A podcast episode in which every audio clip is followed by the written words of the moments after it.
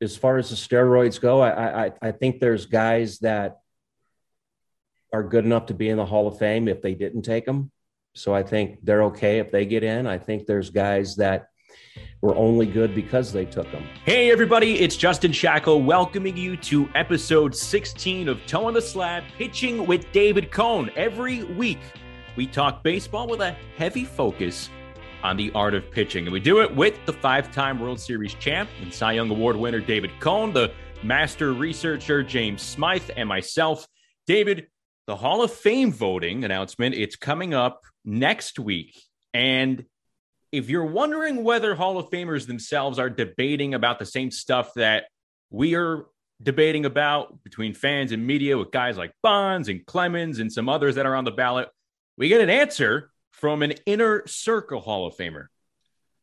Well, yes. I mean, when, when you talk about, you know, the Mount Rushmore of, of pitchers from, from the 90s and 2000s, I mean, if you want to make, a, you know, a starting rotation, obviously you think about, you know, guys like Randy Johnson or Roger Clemens, some of the greats. Uh, you know, to me, the, a guy that needs to be in that rotation, a guy that needs to be on the Mount Rushmore of modern day pitching is Greg Maddux maybe the best craftsman I've ever seen. He didn't throw the ball 100 miles an hour.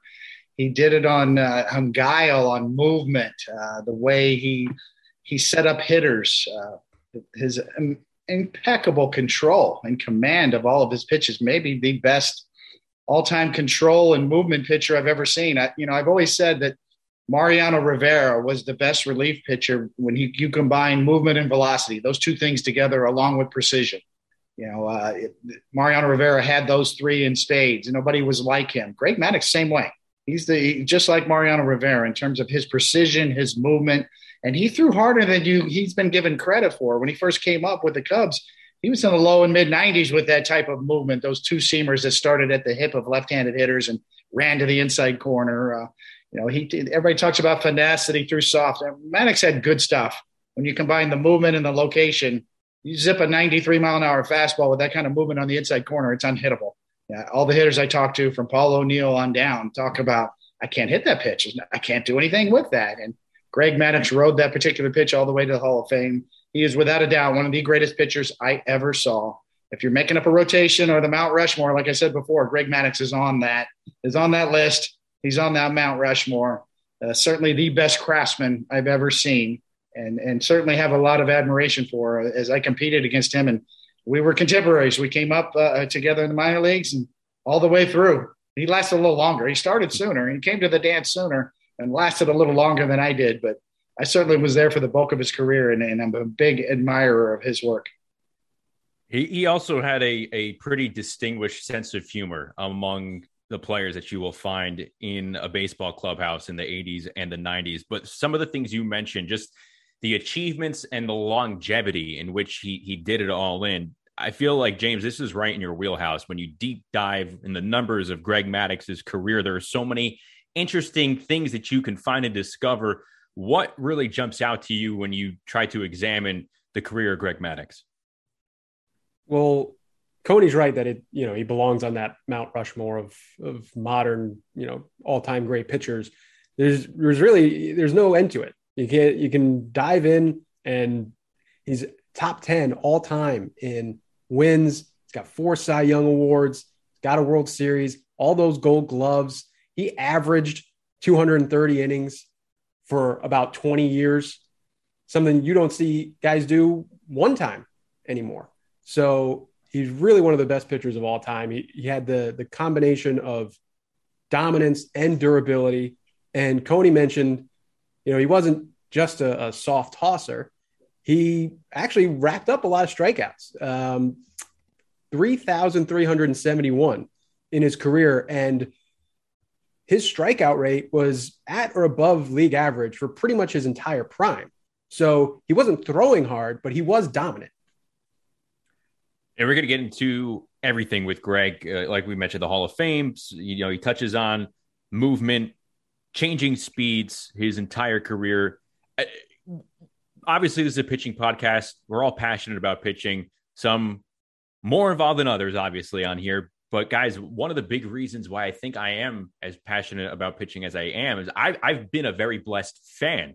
I've as a fan, I've, I've you know working as part of the media for almost a decade now, but as a fan, I've seen a perfect game in person. I've seen a no hitter in person, and I've seen a Maddux in person. And the Maddux was the first one I witnessed. And you know, if, if you're unfamiliar with what a Maddux exactly is, people have kind of it, it's I don't know if it's an official stat, but it's pretty pretty slang. You know, it's you know street terms in baseball circles. If you throw a complete game shutout and you do it within hundred pitches, it's technically called a Maddux because he was the guy that was his signature, efficiency personified with Greg Maddux. And I witnessed that on July 2nd, 1997. It was right at the advent of interleague play. And the Braves beat Doc Gooden and the Yankees that day. I think it was like a 2 1 final. And we were in and out in two hours and eight minutes. And he needed all of 84, 86 pitches to, to get it done. So I consider myself pretty blessed. I've seen a perfect game, a no hitter, and a Maddux. So Maddux had, it was a three hit shutout uh, on 84 pitches. And um, let's see here, it was a 2 nothing final uh, in that in that game. And the Maddux stat, you see it more and more uh, talked about more and more. But Jason Lukehart is the writer who coined the phrase, and now on MLB.com in their glossary of terms, one of the entries is for the Maddux. So I think that kind of legitimizes it as as a uh, as it's official now. Yeah, if it's on the league's website, it's a recognizable uh, accomplishment, achievement, a stat right there. So we ask him about that as well. A lot to get to with Greg. Let's open the show here with the opener. David brings up a topic that he likes to discuss and open the show with each week. What do you have for this week with the opener, David? You know, I'd, I'd like to guide everybody to a great article that I, I read in GQ magazine by Daniel Riley, and it's on the great Shohei Ohtani and what a superstar he is. I mean, even even Commissioner Manfred gave him a special award this year for historical achievement from what he did as a pitcher and as a hitter this year. Very rare award given out, much less a guy who was the best player. You know, obviously the MVP of the league uh, with his combined stats. So I just found it interesting, you know, his perspective as, as, as a young kid in this game. Um, that, that he really loves the game, talks about internationally how popular the game is in different countries in Japan, Korea, all of Latin America. The Caribbean World Series is getting ready to get teed up in Latin America, which I played in, uh, you know, back in the 80s. It's an exciting time, Latin American baseball. So, you know, the, the emphasis you know, when you have baseball discussions now is uh, what's wrong with the game? What rules need to be changed? We need to get more action in the game. And everybody's got an opinion. And certainly, you know, I'm, I'm open to debate about this issue, but I think the thing that's often overlooked is what's right about the game. There's so many good things about the game. Uh, Shohei Ohtani is is one of those really great things about the game, along with a lot of other other very talented young players. They asked Shohei Ohtani in this in this article in GQ what he thought about the game and what changes need to be made, and he said absolutely nothing. I like the way the game is now. I mean, there's so much talent, so much power in the game. And yes, is it different than what we grew up on, or maybe somebody who's post 50 years old, uh, what they grew up on? Uh, yeah, yeah, it's different, but there is a lot more power. There's a lot more talent. The game tends to the game tends to work itself out.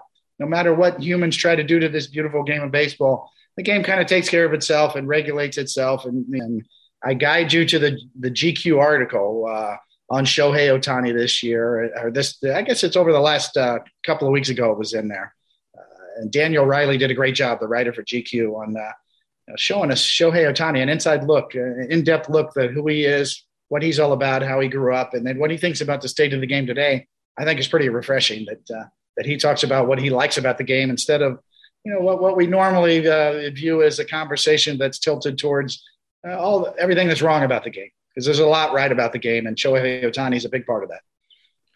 Yeah, I'm a big believer in being able to say, "Hey, I love baseball," but there are also things that I believe need fixing. Right? I I, I subscribe to that notion, but I also think you you hear a lot of people say in any topic that's being covered, "Hey, you know, read the room, have a little self awareness." I think baseball, the community could do a better job of reading the global room, so to speak. If you have someone like Shohei Ohtani, who from where he comes from and how they view the sport, that obviously matters. Just because it's not Major League Baseball, it, it doesn't mean that it doesn't carry any weight. Regardless of what league they're playing, the sport's the sport. Like you said, it kind of regulates itself over time, no matter what kind of tweaks people tend to incorporate. I think it is refreshing, and I think it should remind us to open our eyes a little bit more, take a step back when we're thinking about the next thing that we, you know we want to say that's negative about the game. Think about what's good, but also realize that there's a lot of different perceptions around the globe because it is a global sport. That's exactly the point. Absolutely the point. Well said, Justin. I could not agree more. And uh, you know, it's we love we love the game here on Toeing the Slab, you know, and we're in the broadcast booth. Uh, certainly, we have that feeling. I, am happy to be there. I'm I'm excited about what the game's going to bring, and you know, you certainly love the players too. The current players, I think, are I think we're in good hands. Guys like Aaron Judge and Shohei Ohtani and Mike Trout, and the list goes on and on. You know, Acuna Jr. Uh, coming back at, uh, from an injury for Atlanta, the World Series champions. The list goes on and on about players to get excited about and the level of talent that they're bringing to the game.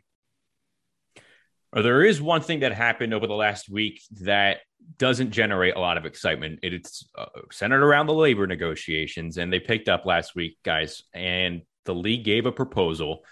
The players, from everything that you read, felt that it was underwhelming. And now we wait for a counter proposal. That's going to be happening at the date to be determined, right? This is this is what's going on, and it's what's going to be going on for several weeks. The proposal ping pong between the league and, and the players' union, and many felt like the tone of the the league's proposal last week automatically means that we're certain to have to alter the schedule for spring training or the regular season. And I, I don't buy that yet. Call me an optimist. I just don't see it that way just yet. But here is what I wonder, and it's something that I did kind of want to throw your way, David. The owners see the players wanting a bigger slice of the pie. The players see a, a bigger pie and wanting to adjust their slice accordingly. From an ethical standpoint, should that happen? Absolutely. From a business standpoint,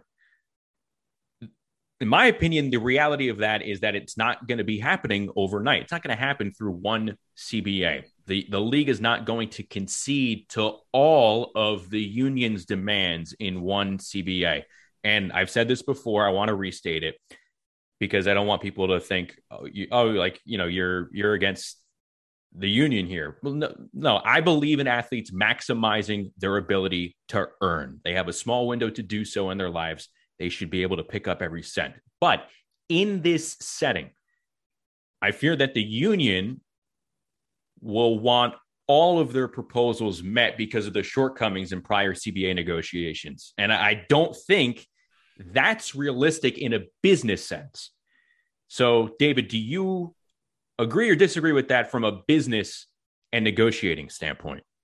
Well, you know, I, I certainly understand the sentiment that you know there's give and take, and that what you want to see is good faith bargaining on both sides. when you when you go to the bargaining table, that both sides are negotiating in good faith with an understanding that uh, there's varying interests, and those interests might not uh, might bang heads, so to speak, and and not match up. But nonetheless, you want good faith concessions made on both sides. And you know, for the players, it's it's not so much. You know, and I say this all the time. You know, the the the the notion that it's billionaire owners versus millionaire ball players and there's enough money there why can't they figure it out i certainly understand that from a fan standpoint but for me it's really about control issues the control issues of the players are, are really front and center because of service time manipulation holding players back in the minor leagues that are ready for the big leagues just for the purpose of extending their control years another year. So that affects two things arbitration, players that aren't able to go to arbitration until their third year, and then free agency. Players aren't able to be free until after six years. Those sorts of those two benchmarks need to be addressed somehow, some way. They were addressed in a very small way by the by the management side on this offer back to the players about trying to funnel some sort of bonus money back to the younger players, whether they're two plus service time years or not. But you know, if you think about you know surplus value, the owners have really perfected uh, surplus value and and and enabling all of their teams to use that to to the to the maximum. Uh, you know, and it's you know, there's a Super Two category in between two and three years of arbitration, but most of the players up till three years of service time they make pretty close to the minimum wage. And when you there's a difference between average salary and median salary, I and you look at all the players you know, a high percentage, 60, 70% of players that make closer to the minimum wage than make what they would what they would be worth if they had arbitration. That's a big difference there. So it really comes down to control for the players and addressing the control issues and being able to get younger players paid sooner in their career and being able to have meaningful free agency after six years in an industry that devalues players that are 30 plus years or older so that that that impacts free agency and, be, and being able to find out what you're worth. So control is really the issue for me on the player side.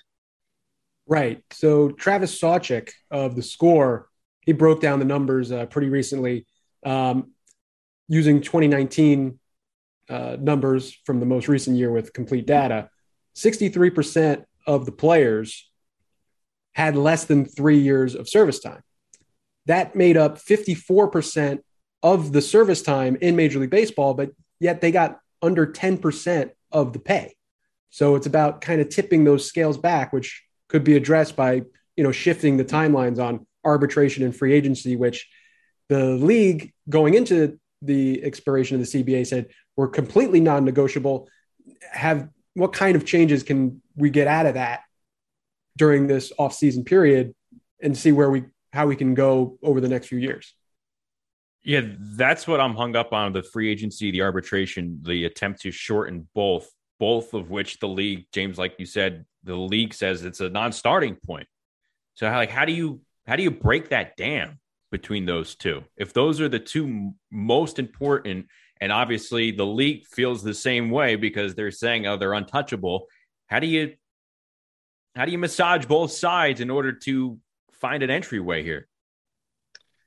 I guess if you go back to the end, you have to to the beginning. You have to understand a little bit of the history, and without getting too much in depth, I can tell you that you know after Curt Flood, after Andy Messersmith, when the reserve clause was finally challenged and broken, now here we are. We got to create a new system. Marvin Miller gets together with the management side, and they develop a new system that was created that we enjoy today.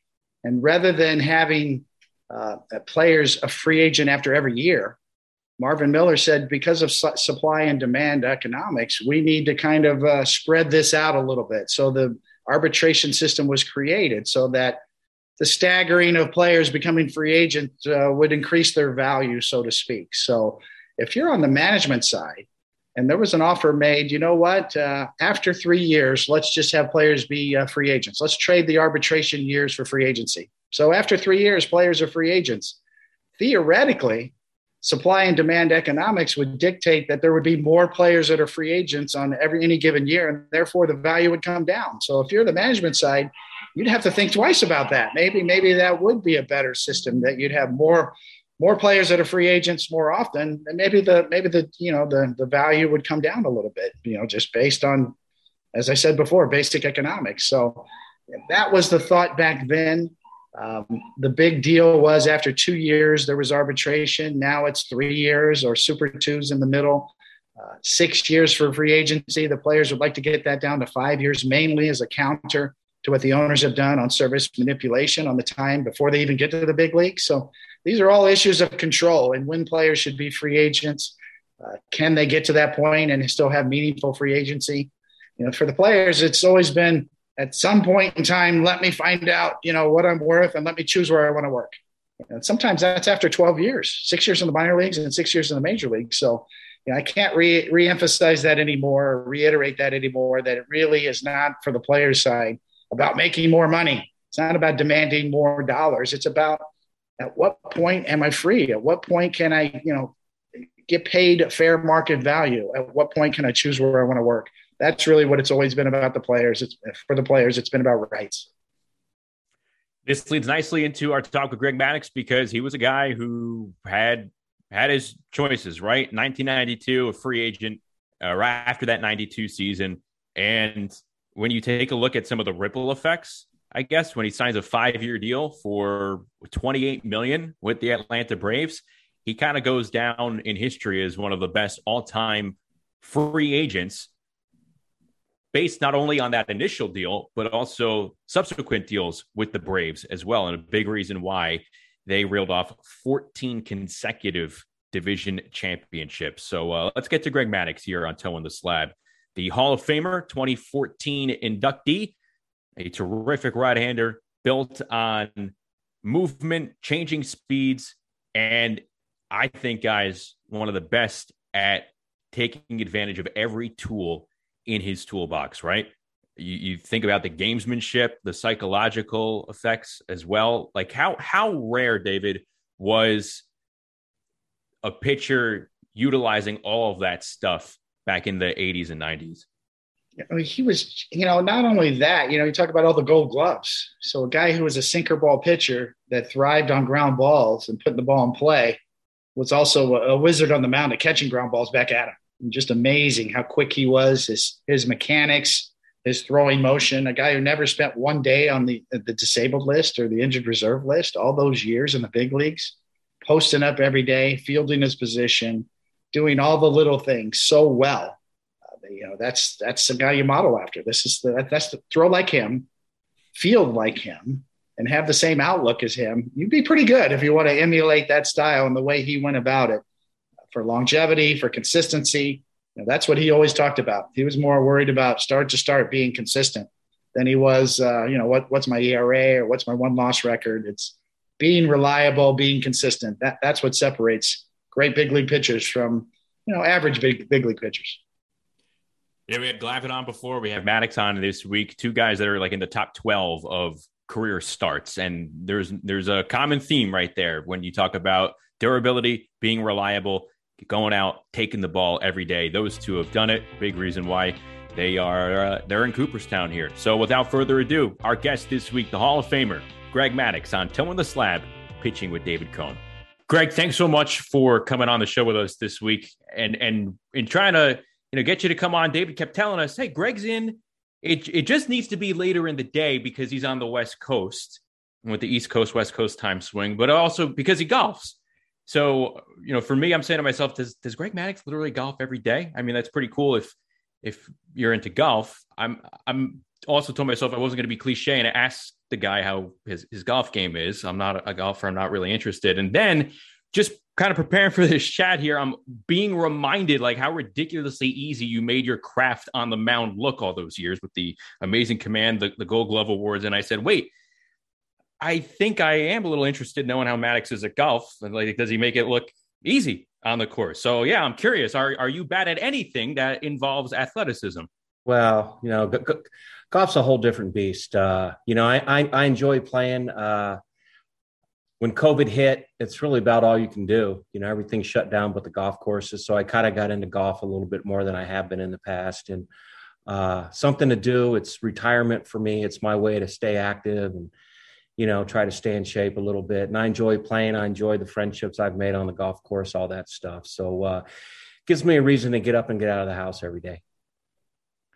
All right. So how good are you? I will be that guy. How's your golf? Well, I mean, I'm, you know, it's like you would think as much as I play and practice, I'd be better, but it just doesn't transfer over. But uh, uh, I think my handicap right now is between four and five. And, uh, you know, I enjoy playing, but I feel like I should be better at it. Who doesn't? You know, any, anybody that plays golf always thinks they should, they should be better at it. I'm, I'm no different. David, have you played a round of golf with Greg?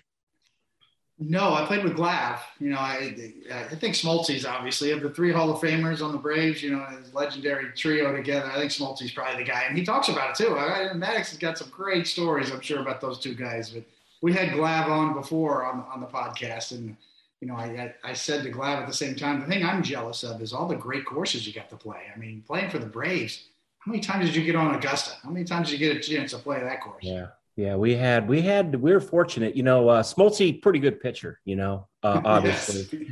but uh, tremendous golf coordinator, way better golf coordinator than he was a pitcher by any day of the week and twice on Sunday. So uh, uh, he took care of us. He had it all set up, and uh, you know, it was just kind of a joke. You just look at him, and he'd go six o'clock lobby in the morning, and you're like, well, okay, I'll be there at six. Hey, where are we going? You know, and it was always it was always someplace off the charts good not surprising. That's for sure. Yeah. I mean, it's, uh, you know, I, that's the thing about being a starting pitcher. I still say it's the best job in the world because you pitch mm-hmm. once a week, and the other the other days, you know, you you, yeah, you yeah. do your work or whatever, but you got some time. You got a lot of dead time. I mean, we Greg knows this. We get to play what, 35 times a year. We get to pitch and we get to play in a game about 35 times a year around, yeah. give or take. So you're out there probably what, an hour every five days.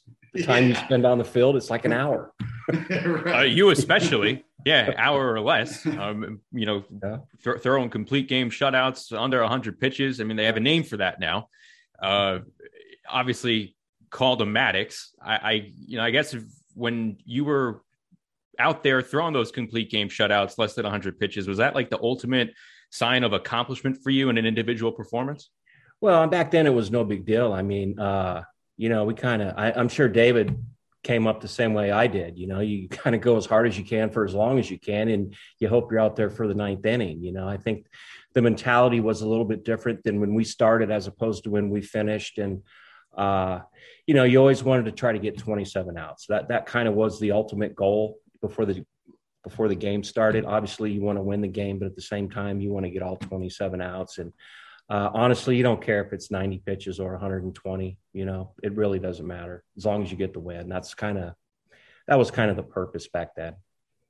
Yeah, you know, we've got James Smyth here, uh, Greg, and we work together on the Yes Network, and kind of a historian and statistician, a little bit of everything. So, you know, I, this is the part before we get into some the, the, meat and potatoes here. I'd like to turn James Smyth loose and give us a little context on on Greg Maddux, his career, what what he's meant to the game. Sure. One of the best pitchers who ever lived. The end. No. Um, 23 MLB seasons, four straight NL Cy Young Awards from 1992 to 95. The last of those seasons ended in a World Series championship. 18 gold gloves, most by any player at any position, 355 wins. So the 300 benchmark is is thought to be, you know, automatic Hall of Famer. And people wonder, is that ever going to happen again? 355 wins, eighth all time. Baseball reference war, 104.8, also eighth all time. So if a pitcher has a Cy Young caliber season, like 20 wins and six war, if you did that for 17 straight seasons, you'd still be short of where Mad Dog's at. And here's an underrated thing 5,008 and a third innings pitched in his major league career, 13th all time, seventh in the live ball era. Greg averaged 230 innings over a 21 year stretch. It's insane.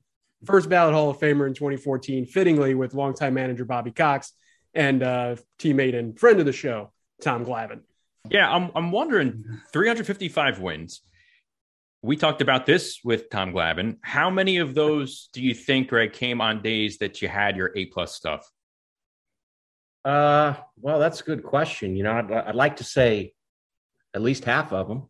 you know, it's uh, really hard to say. You know, I think uh, you know, as as David knows, you can go out there and, and, have your A stuff and get beat two to one, and other days, you know, you can go out there and your team puts up, you know, eight runs for you, and you know, a freaking monkey could go out and win that game. So, uh, you know, you just try to remain consistent throughout the year, and and honestly, just I try to keep it as simple as possible. And really, the only thing I try to do was get the next guy out and you know the game would dictate how you go about doing that but you know just trying to get the next guy out and just repeating that process over and over is kind of how it happens you know to be honest with you you know you know back to the beginning you know greg greg knows this you know I, we played against each other in AAA. He was in the Iowa Cubs. I was with the Omaha Royals, and, and I was with the Mets. He was with the Cubs. And you know, there's there's a couple of things. One is stylistically, I think this is what made you the trailblazer. And I had a lot of old time pitching coaches anytime I tried to throw a two seam fastball inside to a lefty that you featured or away to a righty, you call it glove side two seamers, it was frowned upon. They told me you can't throw that pitch. It's going to drift towards the middle of the plate. You bro, you were the trailblazer. You yeah. and Hershiser really were the trailblazer yeah. that showed showed a different way that you can you can do this. And a lot of old time pitching coaches were frowning the whole time. And yeah. you know, thankfully, you know, you you blazed a new trail. I, I heard it a hundred times too. You can't pitch a lefty down and in. You can't throw that pitch to them. I mean, I heard it, and and it's weird you brought up Hershiser because Hershiser was a few years ahead of us, and he was kind of the man back then, and he was doing it. And you're going, well, he's doing it. well, he's Orel Hershiser. He can do it. You can't do it. I'm like, well, okay, whatever. So, but uh, every time you did it, it worked. You know, I mean, it was no different than going away to a righty and it leaks over the middle and they hit that pitch out. That's kind of how I look at it. You know, I mean, you do it to right handers and you give up home runs and there's nothing said. But if you do it to a lefty, well, then you're the dumbest guy in the world because you shouldn't be doing that in the first place. So, uh, yeah, it is kind of weird how that happens and how it changes as kind of the game goes on. You see a lot of guys doing it now. I mean, I, I see pitchers emulating you to this day. I mean, it, it, and then yeah. we, there, there was another case too, you know, on, the other side of the plate too, kind of the, you know, you developed a cutter too to kind of go in, go yeah. in on the lefties. And I remember, you know, John Burkett was with the Braves for a while, and he started throwing front door yep. cutters there for a while. Everybody was like, "Well, you can't throw that pitch. That's a hanger." But next thing you know, yeah. you got moving pitches. Yes, you lock up just like you locked up lefties you can lock up right-handed hitters on the inside. You did it. You did it with your slider. I remember you doing it to me with your slider. Every time you threw me a slider, like shit, thought you were going to hit me in the dick, and I was it in it's on the outside corner. So I mean, uh, yeah, that was an advantage too because we hit, so we knew what it was like to get up there and actually see the ball out of the pitcher's hand, and and obviously the hitters see a lot better than we do, and they hit better than we do. But you get a pretty good general idea of what what works and what doesn't work just based on your failures as a hitter. So, I mean, you know, it works both ways. Greg, when did you learn that changing speeds is more important than lighting up the radar gun?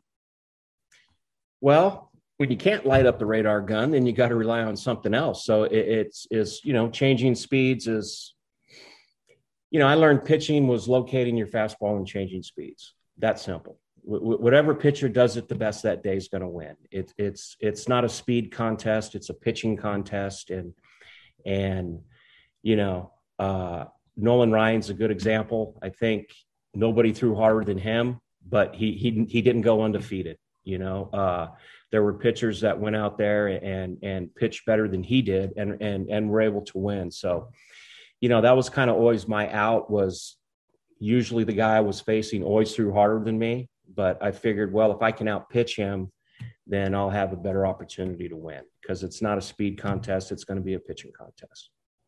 I think the thing, though, uh, obviously, fellow pitchers feel this way, and maybe there's you know a hint of jealousy through some some of your peers that were playing during that time period. But and watching you growing up, it seemed effortless, and I know it was not as easy as you make it look. But when did you first think to yourself, hey, okay, pitching definitely comes easier to me than it does for others?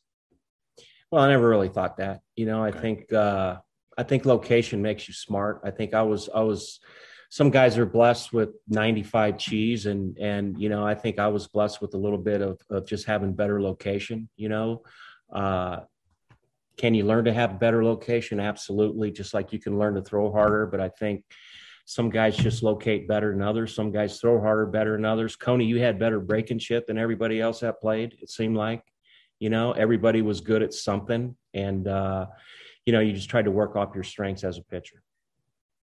Can you take us inside? You know, uh, the dynasty of the Braves. You know, whether it's Bobby Cox or Leo Mazzone or you know what it was like. I mean, it seemed like every year.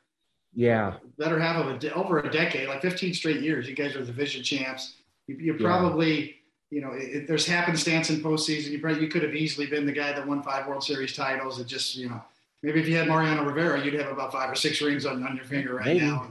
So, Be nice. Can, yeah, can you tell us uh, what, what that was like? I mean, 15 I straight years. Just for me, when I left Chicago and went there, just the mindset of we're going to win the division. It, it, it, was kind of a given, and uh, everything was geared towards that.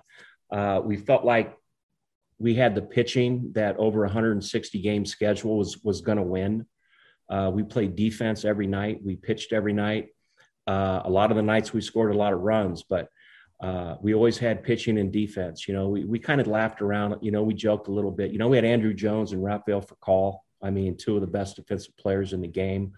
Uh, it seemed like every night we would make one or two plays and steal outs with with just those two guys where the other team would give us an extra out or two. So, you know, we're we're getting 25 outs and, you know, as we're hitting, we're getting 30 outs, it seemed like. So uh, it just seemed like our, our defense was a little bit above the rest of the league. I think every given night we played, and I, I think it showed up over 160 games. Uh, you know, postseason is a different beast. Everybody's playing good. Uh, other other pitchers are hot as well at that time of the year, and uh, you know, kind of sucks. We only won one World Series, but you know, it was nice going there. Like all 11 years I was in Atlanta, and I think they went what 14 straight. Yeah, I think, I, think I thought it was like that. Same, same 14 or like, 15. Yeah. Yeah, two before 14. and another two after I left, or something like that. So it, it's pretty impressive what what they've been able to do. You know, that was, a lot of that was Bobby's mindset. You know, Bobby uh, Bobby was going to win with pitching and defense, and and it was stressed, and uh, we played for the extra month of the season, and that started in spring training. Uh, we didn't overdo it in spring training we did just enough to get ready for the season. We paced ourselves during the season because we knew we were going to have that extra month of, of in the postseason to go. You know, a lot's been talked about Leo Mazzone and throwing twice on the side in between starts and sort of that mentality, that touch and feel mentality. Was, was that yeah. part of part of the field game that you developed in terms of command and control? You know, I tried it. Uh, Glav did it a lot. Uh, a couple guys did it. Uh, I tried it. Uh, kind of really wasn't for me. You know, I felt like I needed the rest more than I needed the feel and touch. You know, the, the, the whole concept behind it is to is to throw with less effort so you can throw more. And you know, I, I just felt like I would rather put a just a little extra on it just to kind of stay more game situation as opposed to playing more catch on the mound. But uh Glav swore by it. I saw Glav do it. He was good at it. Uh, Glav would go out there. I mean, I watched him throw 100 pitches in the bullpen on the side and hardly broke a sweat. So, I mean, you know, it's there. It's it's like all pitching advice you get. Some's good, some's bad. You know, you got to take what you like and throw away what you're not going to use. Have you ever heard of a guy called the Pitching Ninja? Pitching Ninja? Yeah, he's a guy on Twitter that, uh, and he's oh. got a YouTube channel too, and uh, he, he's got a great episode on you recently it talks about some of your legendary practical jokes in, in the clubhouse. Oh yeah, and, they're probably wise. you know how stories go over the years. They're, yeah. they get more stuff added on them left and right, but they're probably not true. okay. Well, then, what's the one that that you know firsthand? I guess that you're most proud of, or at least the one that you can you can say here. You could say anything on here, but one I don't even know what he's talking about to even guess. You know, I mean, you know, as you know, baseball, you like you yes. said, a lot of downtime, Coney. We're only out yes, there for an hour every five days. Absolutely. so, uh, you well, know, a lot of it is trying to embarrass and humiliate your teammates and and stuff like that. And uh, you know, we had fun at it. Avery was good at it. Mercker was good at it. You know, Smoltzy, Glav, all the guys chipped in were good at it. So we had fun picking on each other and and just trying to offend one another the best we could. That raunchy sense of humor, you know. I'll give yeah. you one of mine. I remember, you know, John Kruk with the Phillies. Yeah. And you know, we we met during the All Star game in '92, and the All Star game was in San Diego. And then after that, the Phillies came in to play the Mets, and I sent uh, what he thought was a box of baseballs over to sign, and it wasn't a box of baseballs. It was, it was a box of my crap. It was filled with it was a Lincoln log about that long into a box. Sent it over to him, and that's kind of raunchy sense of humor, right? I mean, that's that's what yeah. that's what baseball does to you. So he opened up the box, dropped it on the floor, stepped in it. It was a mess. The, the visiting clubhouse guy Tony just he sent me a bill to clean the carpet. I mean, it was uh, yeah, just, worth it. Worth yeah, it. It was legendary prank, stupid, sophomoric, but you know, something I still laugh about to this day. I'm sure you got a few of those too. Yeah, there's a couple involved in stuff like that. I think Gracie sent me over. Uh, he sent me over a picture to get signed, and it was him hitting a home run, and the bat boy mistakenly handed me the picture while I happened to be in the stall. He handed it under the stall, so you know what came back on the picture. I can imagine. Yes. Yeah, you kind of do. We kind of do those things now. We probably get fired, huh? yeah, yeah. It's, it's well, if you do it, you don't. You're not going to hear about it. That's for sure. So yeah, I think it's probably a little different dynamic in that clubhouse. Although yeah, yeah, you might be surprised. Yeah. Greg, one of the and this is something I guess both of you can attest to because one thing that you said moments ago was how you guys with the Braves during those '90s teams you prepared for that extra month. And David, I know players like Andy Pettitte have gone on record saying the same thing. You train for seven, eight months. You don't train for that that six months. When you guys were playing, you're going around the league. How many teams are not doing that every year? That's a good question. I know. Uh, I think the good teams are doing it. I think the teams that expect to be there are doing it. You know, I think if you're, you know, 10, 15 games under 500, you probably can't wait for the season to end. You know, I had some seasons like that in Chicago. So, uh, you know, you do, you do prepare different. I think, you know, Atlanta, you always prepare for the postseason. And I think, you know, we had like five years in Chicago where we prepared for the off season, you know, the last month of the season. So I think it's just, it depends where your team's at and how you go about it the last month of the season. Speaking of those Chicago days, you know, Tom Glavine w- was on this podcast about a month and a half ago, and he was talking about his, his struggles as a young pitcher. And he he said that he kind of gained that signature blank demeanor that he had his whole career. He learned that he he brought that in, basically learning how to deal with the struggles that he had from losing 17 games. I think it was in 1988 off the top of my head for you as a young pitcher, those first two years where you're trying to gain your footing, find your way in the big leagues, what was the biggest takeaway for you that kind of guided you for the rest of your career? Well, I mean, I, I failed miserably my first year because I didn't change speeds properly. And I, I, knew that. I knew that.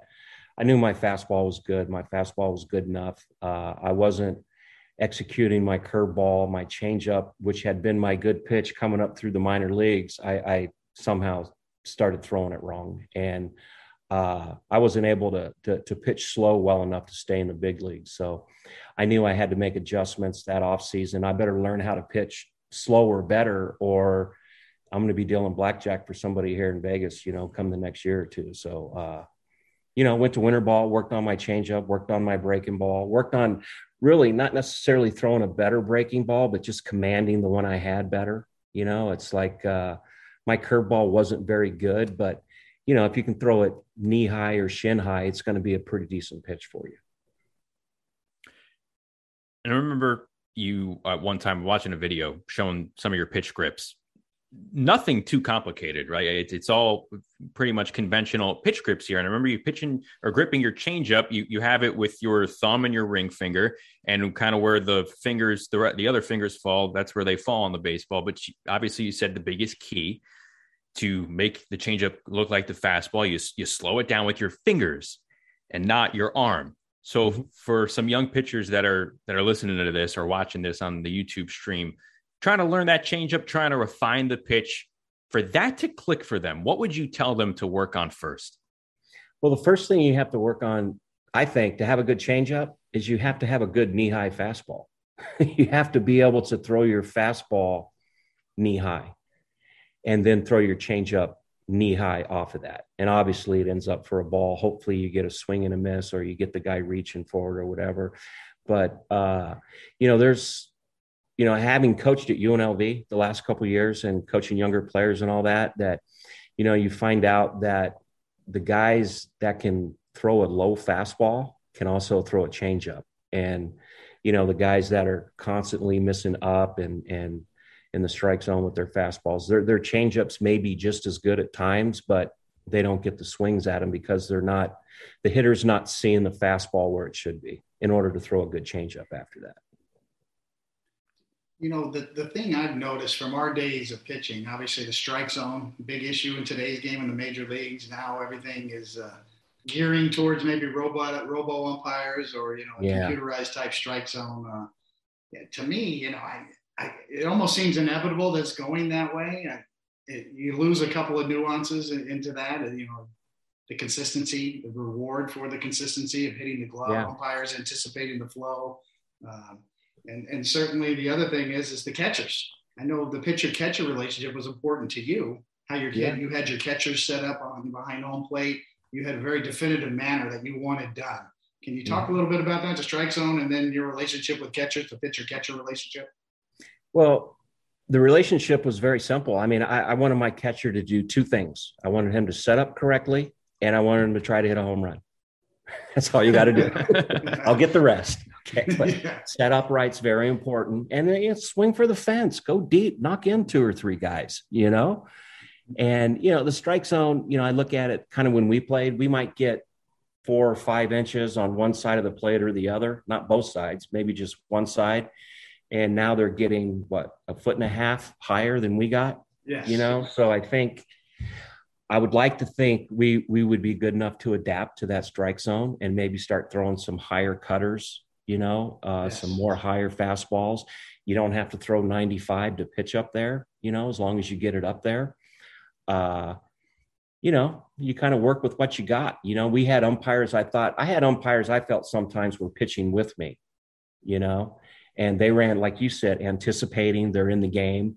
You know, I would ask them, the umpire behind the mound all the time, hey, what do you think I should throw now? You know, and they tell you, hey, hook them or, you know, bust them in. They would let you know. So, uh, you know, I always found that was kind of a good way to get involved and, you know, you might get them behind the plate five days later. Who knows? But, uh, you know, the strike zone's definitely changed, but I think the the pitchers, what generation they're in, are going to adapt to the strike zone regardless of what it is.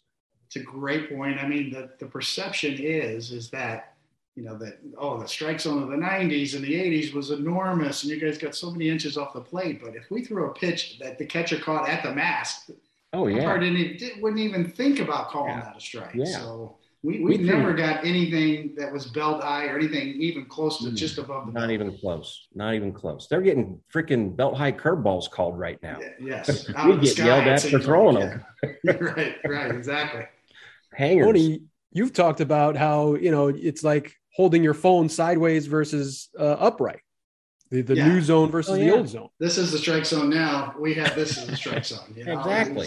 It was, it was um, exactly. Know, from horizontal to vertical. So maybe it was that way for Jim Palmer back in the 70s, late 60s. I know, you know, that when the outside chest protectors and the home plate umpires had the big bubble chest protectors, it was probably more like the strikes yeah. on the day, like it was then. But it, it merged into uh, what we had, what Greg's talking about in the 90s, where you know what, we, you didn't get the inside corner, but you get a little bit off the outside corner if you were consistent, and that was the nuance. You were rewarded for the better control that you had. And umpires love that. They'd sit back in the rocking chair. They they know know what to anticipate, and uh, you know they could get into the flow of the game. And next thing you know, it's like the naked gun. You got umpires back there strutting and calling strikes, and they, you know it was, it, it's just the way it was. And like Greg yeah. said, you you adjust as you go.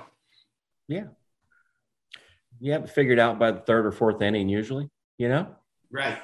You did, and and the umpire had it figured out too what kind of night he was going to have, and it, it, mm-hmm. affected his mood as well. So the more consistent you were, the, better mood he got into. Greg, you figured it out more often than not.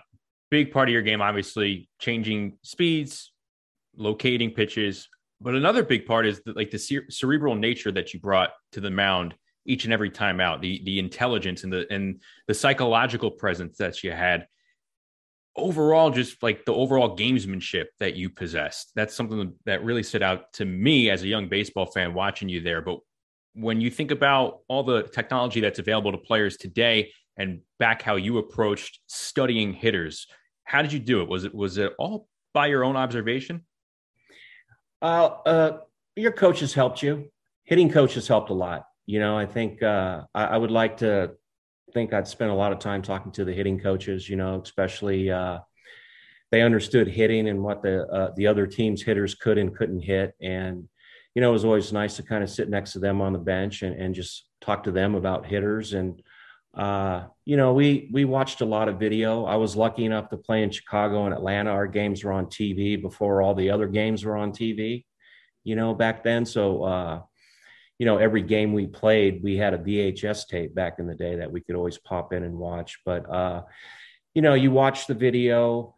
Uh, we didn't have all the fancy names and terms and everything for the pitch sequences that they do now. But, uh, you know, we, we, we had scouting reports. Uh, we made our own scouting reports. We listened to the advanced scouts. We like I said earlier, we took some of it and some of it we threw away. You know, we trusted kind of what we saw more than what we read and or, or what we remembered what happened with those hitters and you know the month or two ago we faced them so uh, you know all that kind of went into a play but you know the bottom line is if you throw the ball where you want to throw it pitch selection is really not that big a deal, you know, as long as you're executing pitches. And I think your pitch selection can cover you if you happen to make a mistake with that pitch. But if if you execute the pitch where you're supposed to throw it, you're you're you're probably going to have success, whether or not it's the right pitch or wrong pitch to throw. That is the best advice that any young pitcher could hear. Was right there. Was the execution, the quality of the pitch is number one. You know, yeah. second guessing the selection. Oh, I should have thrown this pitch or that pitch, or you know, how's my spin rate or or whatnot. Yeah. You know, you know, the golf industry is the one. The golf industry is the you know the launch monitors. I know you've been on yeah. a launch monitor yeah. all that technology is now into One the today. game now. Yes, exactly. So is your at your coaching level, you know, you, mentioned, you know, on the college level at UNLV, um, are you using any of that equipment? The young guys, are, are they receptive to the old school mentality? Uh, yeah, they don't have it there. They don't have it there. So it's, yeah, it's all old school. It's all, you know, it's, it's, it's, what do you do best? Throw your favorite pitch, do what you want to do, execute what you're comfortable throwing. And, you know, if you want to shake off, shake, go for it. You know, if you don't, you know, if I if I want you to throw a fastball away and you don't want to throw it, then don't throw it. Go ahead and throw your curveball. I want, I want you to throw what you want to throw and live and die by it. There are some like legendary stories of some of the I, don't know if you want to call it psychological tricks that you had on opponents. I remember reading a story about how you you kind of pitched Jeff Bagwell inside once and he, he took it for a home run and that was in the regular season. But you you knew that the Braves and the Astros were going to meet up in October, virtually every postseason. That happened, and you weren't going to give Bagwell that pitch. He may be expecting it because he had success off of you with that pitch, but it wasn't there when the games really mattered. Gaining every type of edge like that is that just your nature, or did someone instill that in you? Well, you know, Dick Pole one of my early pitching coaches was uh, a big influence on me. And he, he asked me one day, he goes, What do you think hitters remember about you? And I just didn't know. I mean, I'm, you know, 21, 22 years old. And he goes, They remember success.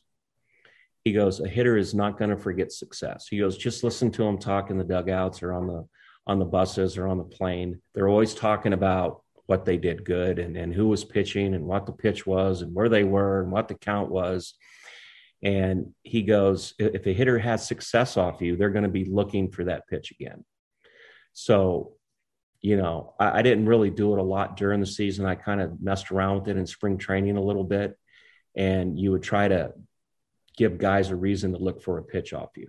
And, you know, knowing down the road you're not going to throw it, At least, I mean, at least not intentionally. You might throw it, but you don't want to throw it. But uh, yeah, you want them. You you want. If I know if I know where your eyes are looking, then I think I have a big advantage to get you out.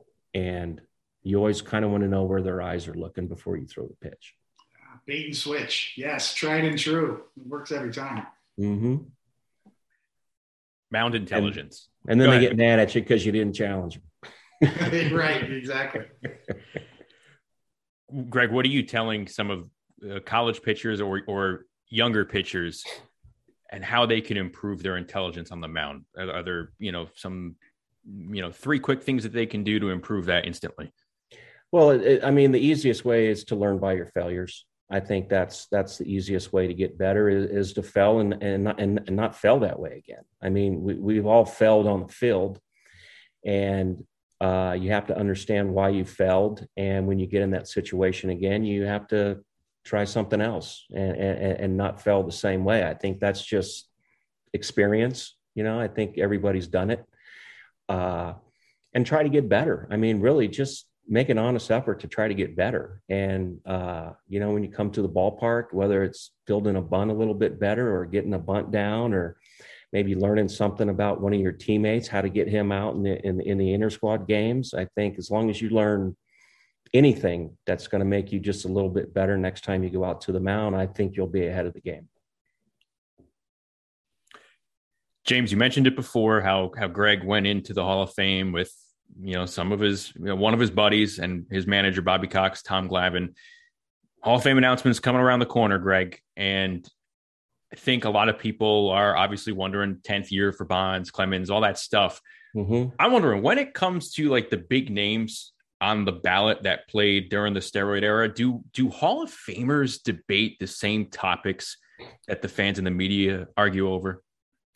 Uh well, probably. I mean, uh, you know, I think there's as far as the steroids go, I, I I think there's guys that are good enough to be in the Hall of Fame if they didn't take them.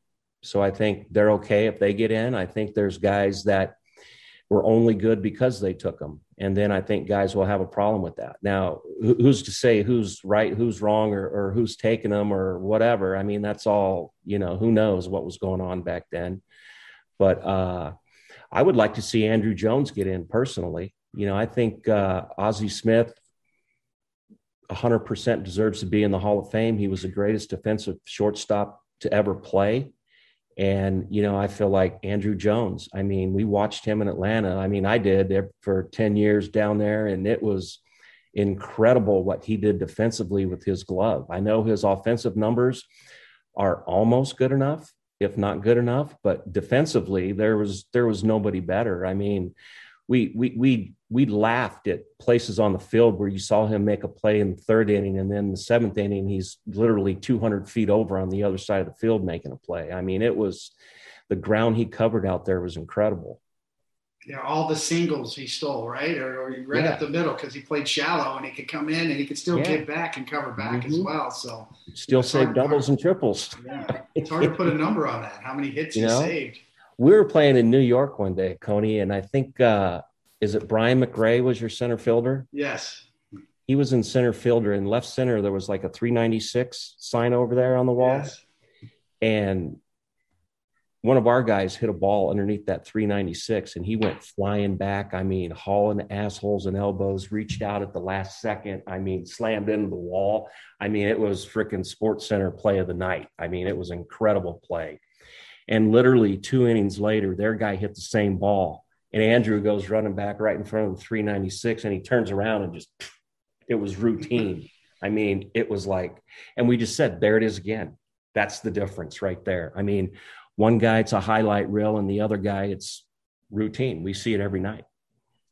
It's such a great point. You know, defense is finally, I think, because of some of the new metrics and WAR, for example, you know, with the defensive component thrown into your ranking, mm-hmm. I think we're finally getting it. You know, there had to be a better way to measure defense rather than just fielding percentage or the old school way to measure defense. And one, yeah. one of the things I really love about some of the new metrics is that put a number on what Andruw Jones meant or Ozzie Smith or, or pick a pick a player. You know, the defensive yeah. component and how much that saved pitchers like you and me. Uh, it matters. Yeah. Matters so much.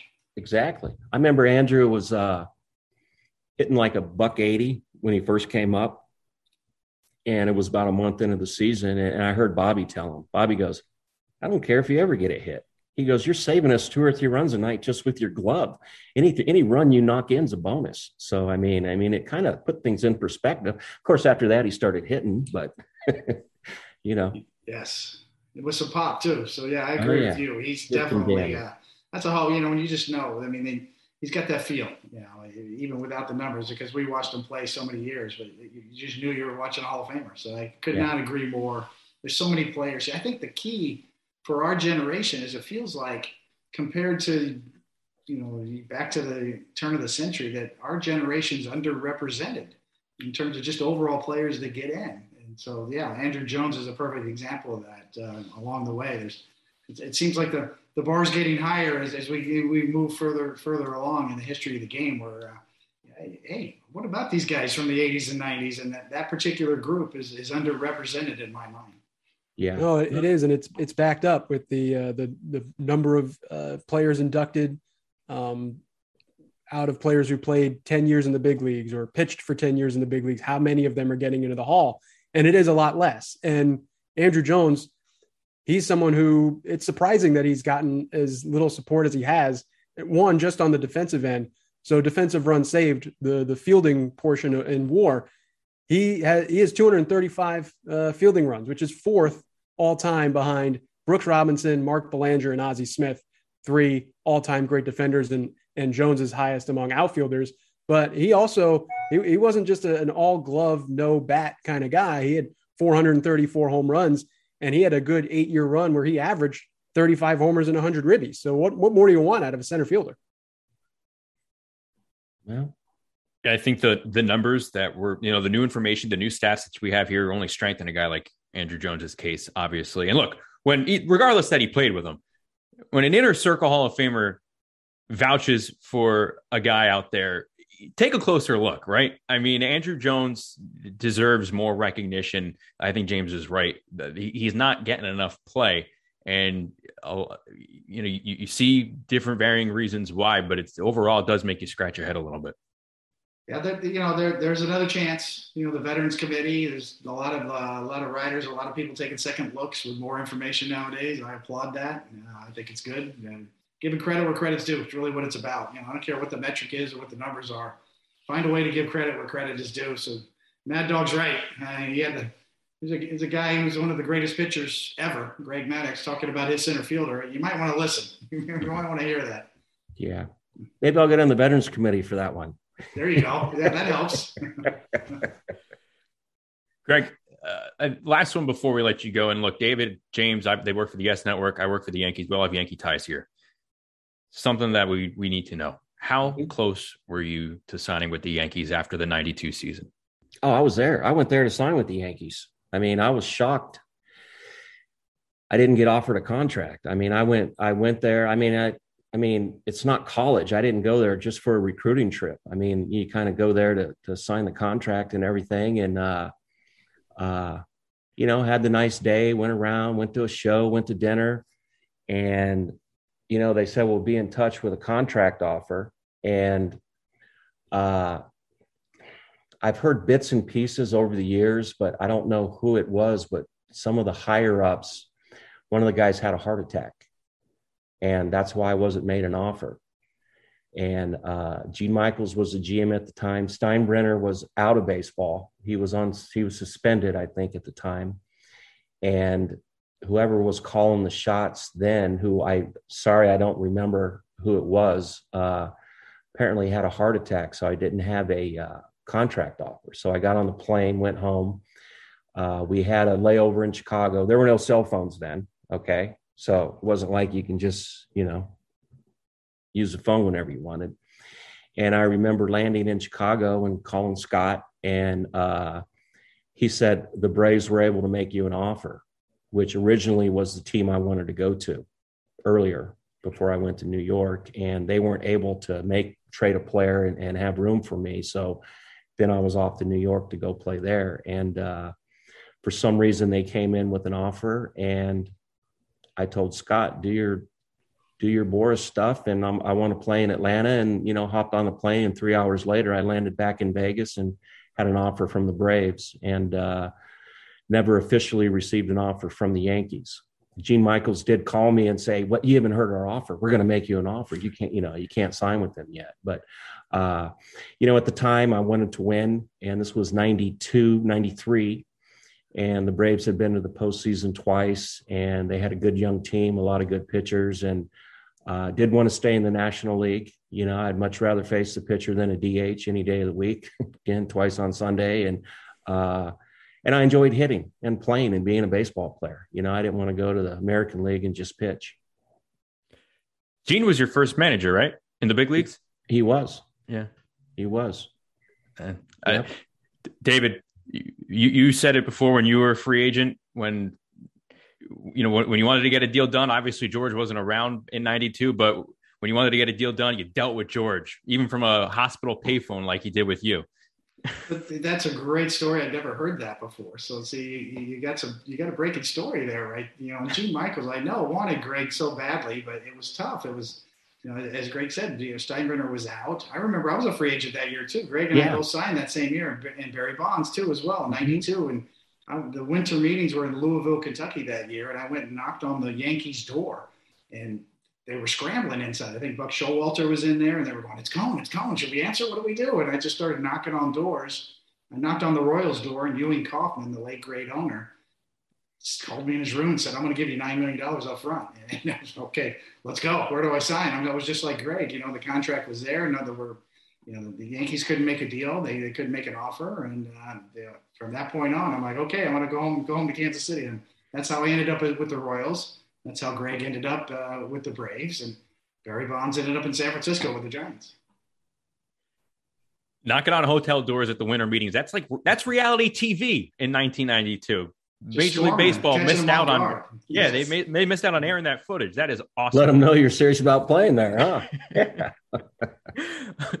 Greg, this was amazing. Thanks so much for taking some time with us. Uh, it was great catching up, and um, lo- love all these stories. And uh, look, you know, you see some of the big contract, the big free agent deals right now. Going to take a lot to dethrone uh, in my opinion, the greatest free agent deal of all time with uh, with Greg Maddux and the Braves after that '92 season. So, uh, thank you. Congratulations again uh, on all your success, and and thanks for spending some time with us here. Absolutely, enjoyed talking ball with you guys. Thanks, man. Thanks, much appreciated, brother. All right, Coney, we'll see you, man. We'll see you down the road somewhere. David, I know you are a huge proponent of kind of intertwining the new age metrics with some of the guys that pitched and, and didn't have those i want to call them luxuries right? Some of the measurements some of the tools and some of the stats that tell us uh, more of a story about how they were when they were on the mound. I'm wondering what's a stat or a measurement that we have today that you think would have illustrated greg's career when he was pitching to the max?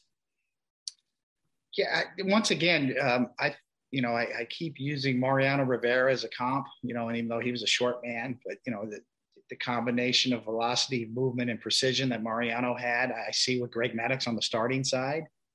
Um, when he first came up with the Cubs, he threw in the low to mid 90s. I saw him finish a game, a nine inning game, throwing the ball 94 miles an hour that had incredible movement on it. So I would love to see the numbers on Greg Maddux in terms of, uh, his horizontal and vertical movement on a sinker, I think he would be well above the league average. You know, we sort of measure. Uh, he has four inches more more break uh, horizontally on his two seam fastball than the league average. I think Greg Maddux would be at the top of the list. You watch some of the pitches on, on, on YouTube or wherever you can get video of Greg Maddux, and you're seeing pitches that start at the left-handed batter's hip and end up getting a lot of the plate. Tremendous horizontal movement, Sometimes the sinker had both horizontal and vertical movement, meaning downward tilt to his pitches. So just the measurement on the movement on his pitches were ridiculous. Uh, I would have loved to seen those. Uh, you know, obviously we didn't we don't have we didn't have that back then those type of metrics. But Greg Maddux was nasty, even though he doesn't get credit for being nasty. When you combine movement, velocity, and precision, that is nastiness. Uh, you know, we tend to think, oh, it wasn't 99 miles an hour, it wasn't 100 miles an hour. It didn't have you know, riding action that jumped off the, you know, jumped uh, through the hitter and he swung through it. Uh, Maddux was nasty, uh, without a doubt. Now you talk to all the hitters that faced him, they'll say the same thing. I'm curious about this because we we don't we don't we I think we need to have a segment here in the near future and maybe more toward the beginning of the regular season where we kind of list a bunch of the stats that you know we have take take as many as we need and, and kind of you know in your eyes are they overrated, underrated, or perfectly rated in terms of how much you value them? Because I, I, was about to ask both of you guys, like, what do you what do you guys think of of win probability added? Are you a fan? Do you think it's overrated, underrated, perfectly rated? Because Greg Maddux is third all time in win probability added, and I I like the stat, but I'm curious what your thoughts about it are. I'll defer to James Smyth first, and then I'll piggyback up with him since he usually makes us smarter when he talks. So the floor is yours, James. Okay, yeah, I'll, I'll take it. Um, I like it a lot. Now, Maddux specifically, part of it is it's a counting stat, like games or WAR or anything, where the more you pitch or hit, the more you accrue. Now, Maddux threw a ton of innings, but for him to be third on that list shows what an incredible pitcher he was.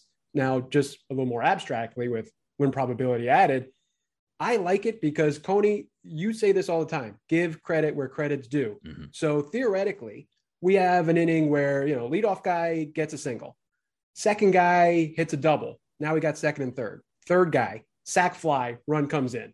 Now the leadoff guy, he scores a run. He gets credited with a run. The third guy gets the sac fly. He gets credited with an RBI because he scored. He brought in the run. The guy who had the biggest impact on the inning the guy who hit the double to set up the runner in scoring position and everything. We don't really have anything in the traditional stats to to give credit on his impact on the game, other than he's credited with a double. Win probability added gives him the bulk of the of the credit there because he shifted the inning from a runner at first, nobody out. All of a sudden, it's second and third, nobody out. They're in a much better position to score. So you add up all these little plays over hundreds and hundreds of times in a season, and you get win probability added. That can also be used to sort of give a, a guy how clutch was a guy this season. Right. And you see who who were high, who was low. So it's it's a it's a good way to it's a new age stat, but it's kind of rooted in like an old school station to station kind of thinking. Yeah, it is true. And you know where it really impacts the game too is in the bullpen, bullpen usage that we've seen change over the years from the Tony La Russa slotting, you're my seventh inning guy, you're my eighth inning guy, you're my closer. Everybody, everybody pitches one inning to, oh, by the way, um, that strikeout that that guy got and that your reliever got in the seventh inning was really the turning point in the game. That was the highest leverage spot. That probably saved the game for you there. That's where win probability added can come in and show you that, uh, you know, hey, bases loaded. Uh, we brought in Jeff Nelson, who struck out two guys in a row and saved the game right there. And oh yeah, Mariano pitched to the bottom of the order in the bottom of the ninth with a three-run lead and got credit with a save. And nothing against Mariano, greatest ever, but the seventh inning where Jeff Nelson struck out two guys was the game. That was where win, the win probability, the most win probability was added. That's one thing I like about it on the pitching side, especially in the bullpen, that has impacted modern day bullpen usage, rightly so. Uh, the highest leverage spots should be used with your best relievers uh, and, and saving somebody because he's the traditional close traditional closer for the ninth inning that might not come. Uh, you know, it's kind of a you know for, for a lot of thinking in, in today's game is kind of a thing of the past. The top five in the major leagues this year in win probability added. Number one, Josh Hader, 4.8. Uh, so that's 4.8 wins worth of games that's getting credited to him based on each out and base runner he allowed. Josh Hader, number one, Max Scherzer, number two, Walker Buehler, number three, fourth, Raisel Iglesias with the Angels and Jordan Romano. So I like it. It's a good, it's a good mix of starters and relievers. I like that. I I hear the the people who talk about the longevity factor of how you know you're just there and you're you're continuing to it's a it's a like James said, it's a counting set. You you continue to kind of accrue, but you got to be in those positions. And if you are in those positions for as long as you know a guy like Greg Maddux is in, that's one. The second thing is that you know you you may not deliver. Period. So there is a, a clutchiness to it. It's a matter of how much you delivered in a big situation or in any situation. If you're if you're unfamiliar with with win probability added, really quickly measures how much a player impacts a game he's playing in. It's got like an influencer stat, right? It's how much a guy uh, contributes to the team winning and how often they come through in big situations. And, and Greg Maddux, third all time among pitchers. All right, this week in pitching history, James, what do you have for us? All righty. January 22nd, 1929. That's 93 years ago on Saturday the Yankees announced that they're going to put numbers on the backs of their uniforms. That's a first. So in 1916, the Indians experimented. They had numbers pinned on their sleeves. That only lasted a few weeks. Cardinals did something similar in 1923. That didn't stick either. So in the 1929 offseason, 93 years ago, this uh, this week, they said that they were going to put numbers on the backs of their uniforms. The Indians came out and said they were going to do the same thing for the upcoming season in 29. And the Yankees were going to be the first team to do it. But their opening game got rained out, so the Indians got uh, got tabbed as the first team to wear numbers on the backs of their uniforms. It caught on pretty quickly because by 1937, every MLB team uh, was doing it, and now I, I, the numbers become so synonymous with a player. And I, I don't know if you guys do this because I do. Like if I'm trying to remember a phone number or a, or a string of numbers, a six, seven, eight digit number, I start to to block them off and like, okay, 41, that's Tom Seaver. Okay, 36, that's David Cone. And I, and I kind of patch it together that way. I wonder if you guys do the same thing. You're not the first person who I've heard do this. I've never done it personally, but it's it's a common thing among sports fans. It's definitely something that they it's a moniker that they use, a mnemonic device, right? Right. And Coney, you wore seven numbers in your big league career. You can make 13. your own phone number. Yeah. 13 with the Royals, 44 and 17 with the Mets, 11 with the Blue Jays, back to KC, 17 and 22, to the Yankees, 36, 36 with the Red Sox, and then 16 in that last stint with the Mets. Yeah, I mean that's uh, that's part of the problem, right? I bounced around too much. I mean, it's hard to get identified with any one franchise when you bounce around that much. But collectively, my career in New York was 12 years. So six years with the Mets, six years with the Yankees. I'm pretty proud of that part. I feel pretty lucky to have spent the majority of my career in New York. But the numbers thing is interesting because a lot of times you'll see baseball players or sports sports players do commercials and they won't be able to use the logo because the made you know the owners own the logo. The end when the interlocking in, uh, interlocking NY is owned by the Yankees. Mm-hmm. Uh, the pinstripes is a that's been uh, legislated a little bit whether the Yankees own the actual pinstripes or not. I don't think that's ever been solved, but they certainly own the logos. So I've done commercials for teams where you know it was just my number and then the logo's blacked out. So the players that's one way that the players can be identified if you see a number two in pinstripes, who are we, who are we talking about? Forever, right? It's Derek Jeter forever, and the list goes on and on. Uh, you know, if you a number four in green and gold in Wisconsin, you think about Brett Favre. So, you know, the numbers became an identifier for the players. Um, sans the logo, which are owned by by the franchise owners themselves. I think that's why you have the interlocking JM logo on uh, on the in the Slab podcast. There you right? go. Exactly. While we're on this subject, one of your former teammates, your good friends, Keith Hernandez, is getting his number 17 retired by the Mets this coming season. And I know you wore 17 in honor of Keith once he left the Mets. And this news got me wondering what it was like. Was it hard for you to approach Keith and, and ask him if you could wear his number? I know it was kind of out of respect for him, but was there any trepidation? What was that conversation like for you and Keith? it was it was back during a time when you know, people were really talking about retiring his number. It was still fairly fresh. He had just left the team, and uh, he was very receptive and very honored that I that I was going to do that for him. Uh, just just to kind of keep. Uh, it, it, was the way in which it was done. I think uh, that that he appreciated, and I think Mets fans understood that I'm doing this in honor of Keith Hernandez. Uh, I only wore it for one year, actually half a year. Ended up getting traded from the Mets to the Blue Jays, so you know, I, th- I think it's the intention. I did it. I did the same thing in Kansas City uh, when I wore number 22. Uh, that was for Dennis Leonard, one of the great all-time franchise pitchers for the Royals, and a guy who I kind of idolized growing up. That's I tried to throw his slider. Dennis Leonard was a great Royals pitcher and somebody who influenced me as a kid growing up in that area. So, you know, that, that was part of it. I think it's the intention. You know, you're doing it to honor somebody. You're not doing it to usurp them or to take their number and try to take it over. It, it was it was done uh, with with good intentions all the way.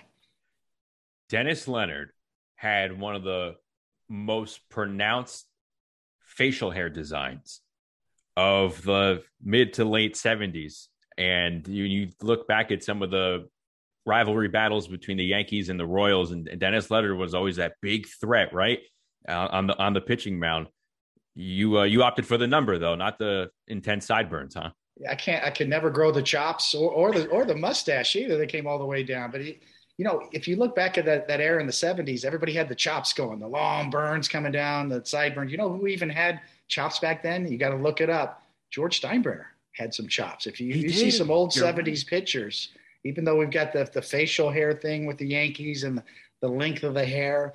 Uh, hit me up on Twitter if you can find some old George Steinbrenner pictures of him with the big chops on the side. It's pretty remarkable that that was in, in vogue in the 70s.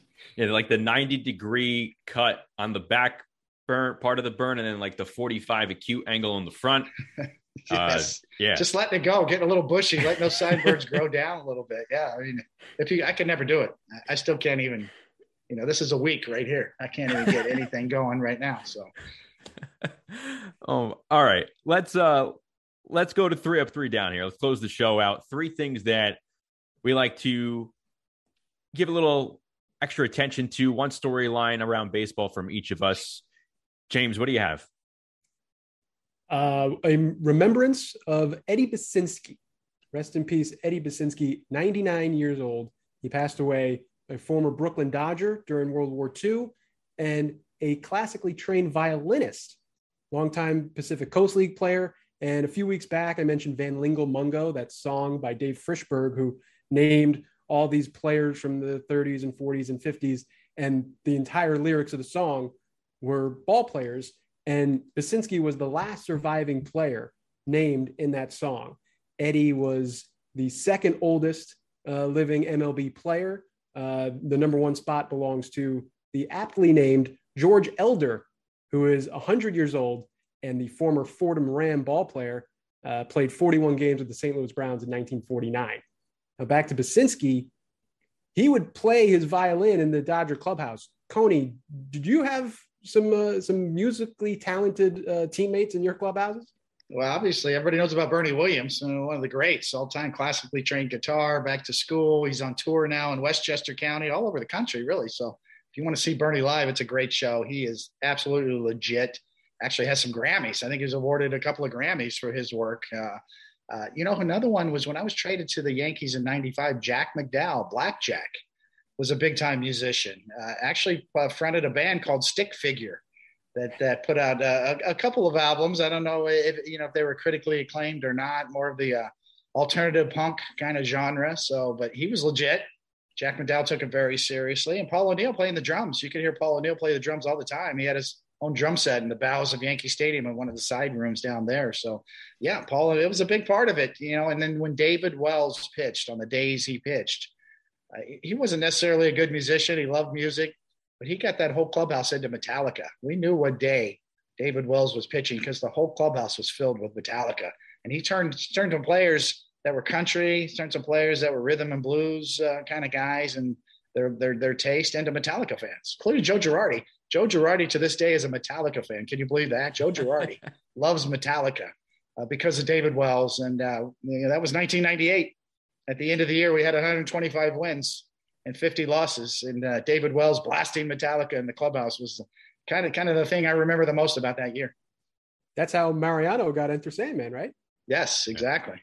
It's the greatness built off the uh, the hard metal. When when um you had Bernie and O'Neill, Bernie playing the, the guitar, Paul O'Neill playing the drums. Were they jamming amongst themselves and whatever you were hearing, you were hearing, or did they did they take player requests? Did you guys uh, have the chance to ask them to play a certain thing, and and that's how they provided the entertainment, or was it just them jamming and, and doing their own thing?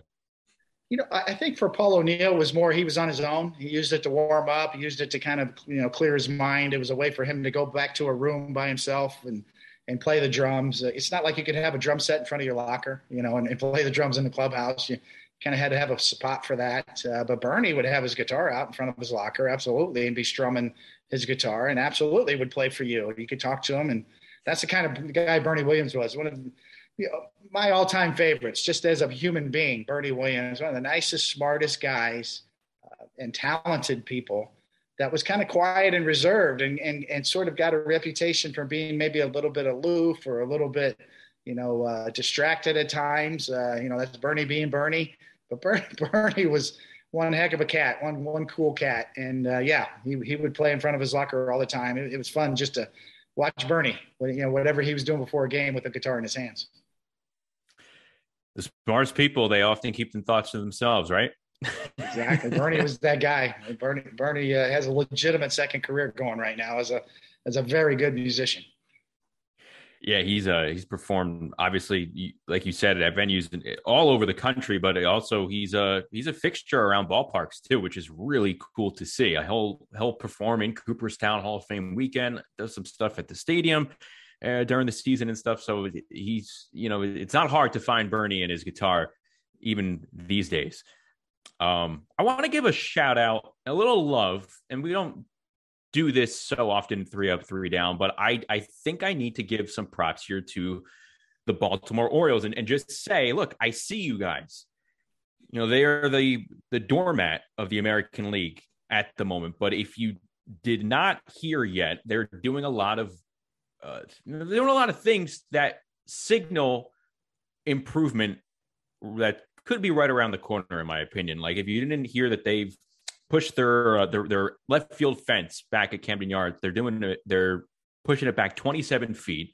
They're raising the left field wall from seven feet to 13 feet, and they're adding to the quirkiness among baseball stadiums in Major League Baseball because there's going to be this 90 degree angle in the fence that is facing toward left field. It's not out toward the bullpen or the stands. It's facing toward the field of play. So Camden Yards, I don't think people look at it as some type of ballpark that has a lot of quirks in it. They also they you know they think of it as the trendsetter, so to speak. But I like that thought about baseball. How no feels the same. You know, you have Fenway Park with the pesky pole. You had Tal's Hill in Houston. There's a, there's a bunch of different things, different quirks around baseball. I think this is cool that they are putting this in here. They're obviously not doing it for that. Mainly, they're doing, and this is why I think they deserve props. They're they're doing all this to kind of help entice free agent pitchers to hopefully be more willing to come to Baltimore. That means they're kind of willing to spend, so to speak, right? I, I kind of like that strategy. And I also read how they made a huge effort in strengthening their international presence through the signing period that just began. The Orioles spent their full allotted bonus money for international prospects, which is just above six million bucks. That is not something you, you could be saying about the Baltimore Orioles over the last several years. So this is definitely a huge improvement. They have a bigger presence on the international market. It was something that their GM Mike Elias said that they would have when when he first took over. And you're seeing that now. You're seeing their prospects starting to take off. Grayson Rodriguez, top pitching prospect in the game. Adley Rutschman, everyone knows about him as these as you know the former number one overall pick. Baltimore Orioles, they're on the right path here. I think they're going to be a bigger nuisance for teams in the American League than most people think. They're an organization on the rise, in my opinion. It's an interesting change because if you know the, the dimensions of Camden Yards, they have the stacked bullpens on top of each other. So, you know, the home bullpen's the lower one, the visitors bullpen's the, the upper one. So that you can't really move the bullpen. So if you're going to move the left field fences back, you're going to have to create that kind of a right angle that you were referring to, Justin. So, you know, maybe you'll have uh, some some robbed home runs along the side of that wall where you reach over the bullpen and pull one back. So it, it, remains to be seen how it plays exactly. I could see high fly balls that are caught in that little right angle that a little bit to the right, it's in the bullpen for a home run. A little bit to the left, you're camp for a, a can of can of corn kind of fly ball. Might create some some interesting uh, angles and plays there. Uh, you know, I, am trying to visualize it. Yeah, I see what you're doing. I see what they're trying to do. You know, it, nowadays you you can you can go to technology and do the overlay on fly balls and show every fly ball that would have been a home run that's now not going to be a home run. So you're well informed on your decision making in terms of design nowadays, as opposed to back then when you were when Camden Yards was built, you were kind of guessing how it would play. You know, now you know exactly how it's going to play, depending on which baseball they're using you know, at, the, at the right time, obviously. But a lot of variables involved. It's going to be interesting to see. Change at Camden Yards. Uh, I hope it's not just change for the sake of change. We'll, we'll see that it enhances the ballpark and the way it plays, but it remains to be seen. And I'm with you, Justin. I mean, I applaud the Orioles for trying, trying something new. Uh, the proof's in the pudding. We'll, we'll see how it works out because they really – they really need to change something there to change the whole dynamic of, of the perception of that franchise right now. Right. Sitting there thinking that something's just going to turn and the cycle's going to turn. That's obviously not going to work. It's not going to get you through your tough times. They're taking action. So I applaud them for that. And you know, they, they, like we mentioned, Adley Rutschman, Grayson Rodriguez, there are others. They have some young pitching there. John Means, obviously, right now at the head of that rotation, a very talented pitcher. There's there's talent there. We didn't even get to their position players. So I think they're going to be a, a, little bit more of a headache than, you know, they may, maybe they do lose their 90 games, right? But I think that it's going to be tough to, to, you know, that they're going to come and compete every night is what I'm trying to say from, yeah. from that, that young talent that the players possess. It's something, you know, that's that innate ability. And I think that they're going to be on the right track here. All right, guys. We want to thank Greg Maddux for joining us here this week. Dan, Dan Rourke, our great producer, we thank him as well, pulling off the magic each and every week. You guys have anything exciting going on this this next week with the uh, NFL playoffs? Some some other things going on. I know David, your Chiefs put out an impressive performance over the Steelers. Anything you're locked into this week? Well, Chiefs and Bills are the story. I mean, Josh Allen, Patrick Mahomes, they they're on a collision course. Both teams were dominant in their performances in the first round. So yeah, I mean, you talk about uh, two potentially great teams matching up.